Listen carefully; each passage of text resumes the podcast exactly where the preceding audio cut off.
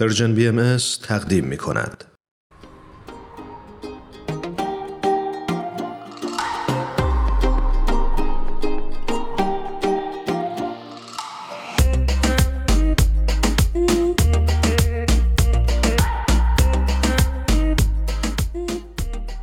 دوستان عزیزمون در خدمت آقای پویان مکاری نویسنده و روزنامه نگار هستیم ممنونیم ازتون که دعوت ما رو قبول کردید پویان جان. من هم ممنونم از شما و خوشحالم که خدمت شما هستم.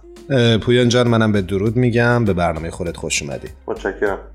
پویان جان اگر لطف بکنی که برای ما و شنونده های عزیزمون در مورد سرکوب باهایان ایران توضیح بدی که در واقع چه باسابی در رسانه ها و شبکه های اجتماعی داشته. خب همینجور که می‌دونین باستاب گسترده داشت این مسئله. خب در بین رسانه های فارسی زبان که خب این مسئله خیلی بازخورد داشت و حتی همکاران من که با دیانت بهایی حتی آشنایی هم دارند براشون سوالای جدیدی پیش اومده بود در این زمینه که این به نظر من به نوع خودش جالب بود. اما باستاب گسترده این اخبار و اخبار سرکوب جامعه بهای ایران فقط منحصر به فضای فارسی زبان نبود. در رسانه های خارجی هم انعکاس زیاد داشت. حتی نیویورک تایمز با این عنوان که دولت ایران جامعه بهایی رو با بازداشت و تخریب خانه هدف قرار داده یک گزارش نسبتا مفصلی در این زمینه منتشر کرد که به نوبه خودش جالب بود و البته حتی در فضای رسانه های آلمانی که من اینجا هستم هم بازخوردهایی داشت که بازخورد نسبتا بزرگی حساب می شد نکته جالب دیگه که در این زمینه وجود داشت این بود که این موجی که در این زمینه به وجود اومد موجی که توجه شد بهش فقط در یک محدوده زمانی کوتاه نبود. بله در یک محدوده زمانی چند روزه توجهات بهش خیلی بالا رفت. اما حداقل توی بازه زمانی چند هفته ای که من دارم می‌بینم هنوز هم داره بهش توجه میشه به این مسئله و خب این نکته جالبی هست. یکی از دلایلش به نظر من این هستش که تو فضای مجازی خیلی از کاربران فضای مجازی دارن سوال می‌پرسن که چرا داره این اتفاقات برای بهایان در ایران میفته در یکی از دلایلی که من به عنوان یک روزنامه نگار بخوام اون رو عنوان بکنم این هستش که ما در مراحل مختلف در یک بازه زمانی کوتاه چندین اتفاق مختلف رو شاهد بودیم از سرکوب بهاییان یعنی ما ابتدا محدودیت هایی رو دیدیم در گلستان جاوید تهران که بشه قبرستان بهایان تهران. یک سری محدودیت های اعمال شد اونجا. همزمان 26 نفر از بهایان شیراز حکم گرفتن که از نظر بسیاری از کاربران فضای مجازی حکم بسیار ناعادلانه بود و در رسانه های مختلف هم این مسئله بازتاب داشت و بعد رسیدیم به بازداشتی که تقریبا ما چهل خونه رو در روزهای اخیر که اتفاق افتاد چهل خونه تفتیش شد. نزدیک به دوازده نفر بازداشت شدن از بهایان ایران و بعد هم رسیدیم به تخریب خانه های روستایی روشنکو.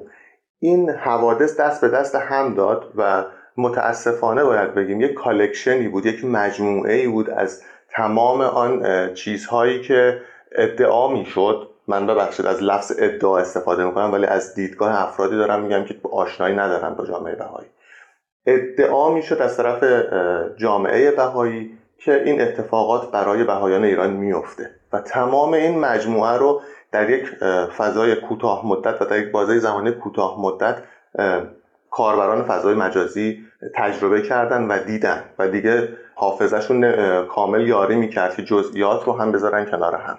و اینجا بود که کامل سوال پیش اومد برای کاربرای فضای مجازی که چرا این اتفاقات داره برای بهایان ایران میفته این مسئله همین مسئله باعث شد که حتی هشتگی که در فضای مجازی ترند شد و به مدت چندین ساعت کاربرای فضای مجازی مثلا در توییتر به مسئله بهایی توش پرداختند از سوی فعالان مدنی و سیاسی غیر بهایی باشه.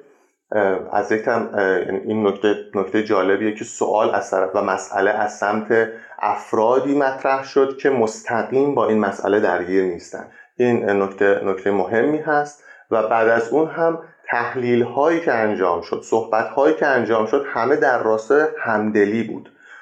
با اتفاقات و وقایعی که برای بهاییان ایران حداقل در بیش از چهار دهه گذشته داره میفته این مسائل با هم دست به دست هم داد که یک فضای جدیدی پیش بیاد و این فضای جدید بود که این موج اطلاع رسانی در مورد مسائل و مشکلات بهایی ایران رو دامنه دار کرد. سپاسگزارم ازت پویان مکاری که این توضیحات رو در خصوص باستاب موج جدید سرکوب بهاییان ایران در رسانه ها و فضای مجازی با ما در میان گذاشتی. یه سوال دارم ازت. آیا به نظر تو روی کرده بدنی جامعه ایران نسبت به سرکوب بهاییان این کشور در طول سالهای اخیر تغییری داشته یا نه؟ تجربه شخصی تو چی بوده؟ ببینید من مستقیم اگر بخوام صحبت بکنم من یا می‌تونم از تجربیات شخصی خودم بگم همینجور که شما سوال فهمیدید در موردش. یا در مورد اون مسائلی بگم که به عنوان یک روزنامه نگار باهاش سر و کار داشته. من چون در مورد همین مسئله فضای مجازی صحبت کردیم و فضای رسانه ها صحبت کردیم فکر می‌کنم همین موضوع رو اگر استفاده بکنم برای توضیح مطلب مناسب باشه.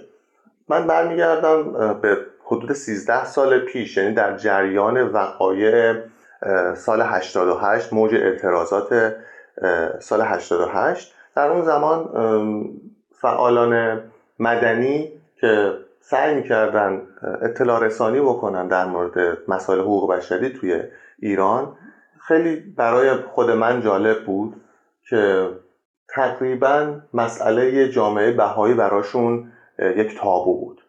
خیلی کمتر. با وجود اینکه خیلی از فعالان به این مسئله می پرداختند خیلی از رسانه های حقوق بشری سعی می‌کردن که این مسئله رو این تابو رو بشکنن اما بسیاری از رسانه های مهم ما اخبار بهایان رو پوشش نمی‌دادن بیایم مقایسه بکنیم با امروز. فکر می‌کنم قشنگ اون تفاوت در این بازه 13 سال تفاوتی که رخ داده مشخص باشه. امروز ما با فضایی روبرو هستیم که حتی دیگه در زمانی که میاد و یک هشتگی در مورد حقوق بهایی ها مطرح میشه در فضای مجازی خود افرادی که عضو جامعه بهایی نیستند در برابر سوالاتی که شاید بگیم اسمش رو بتونیم عجیب و غریب بذاریم در برابر این سوالات عجیب غریب که مخاطبش جامعه بهایی میشه و افراد بهایی میشه مقاومت می‌کردن حتی وارد بحث نمی‌شدن. این نکته خیلی نکته مهمیه به نظر من. اصلا وارد چنین بحثی نمی‌شدن و همه مطرح می‌کردن ما الان داریم همدلی می‌کنیم با جامعه بهایی ما داریم همدلی می‌کنیم با رنجی که بهاییان در این سالها دیدند و داریم همدلی می‌کنیم با بهاییان به خاطر اینکه سالیان سال هستش که حقوق اولیه انسانی خودشون رو از دست دادن در ایران.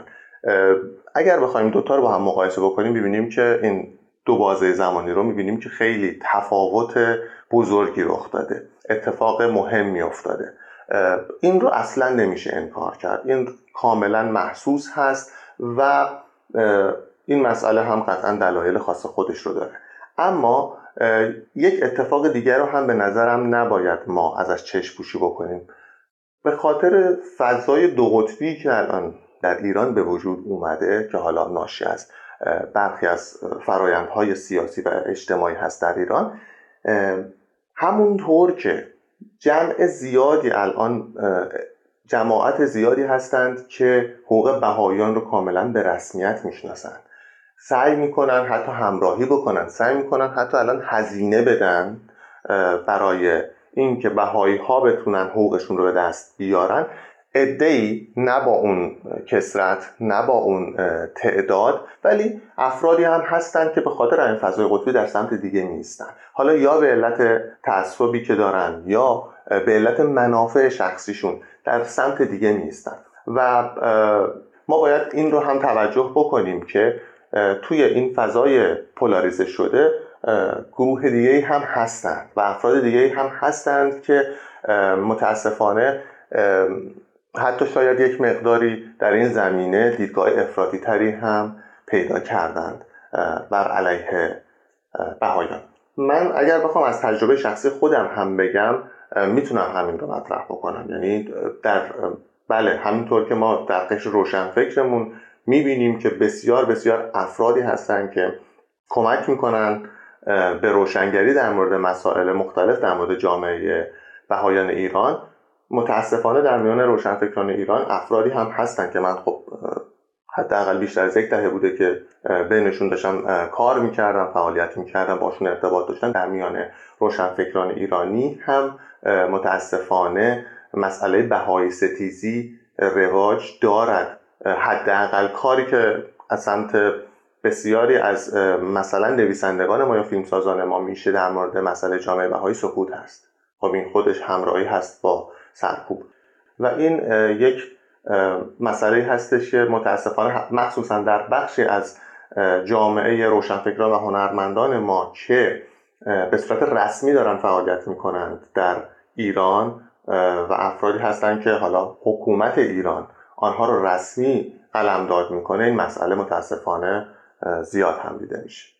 پویان عزیز ممنون و سپاسگزاریم ازت. خدا نگهدار. من هم خیلی خوشحالم که به من این فرصت رو دادید که با شما صحبت بکنم.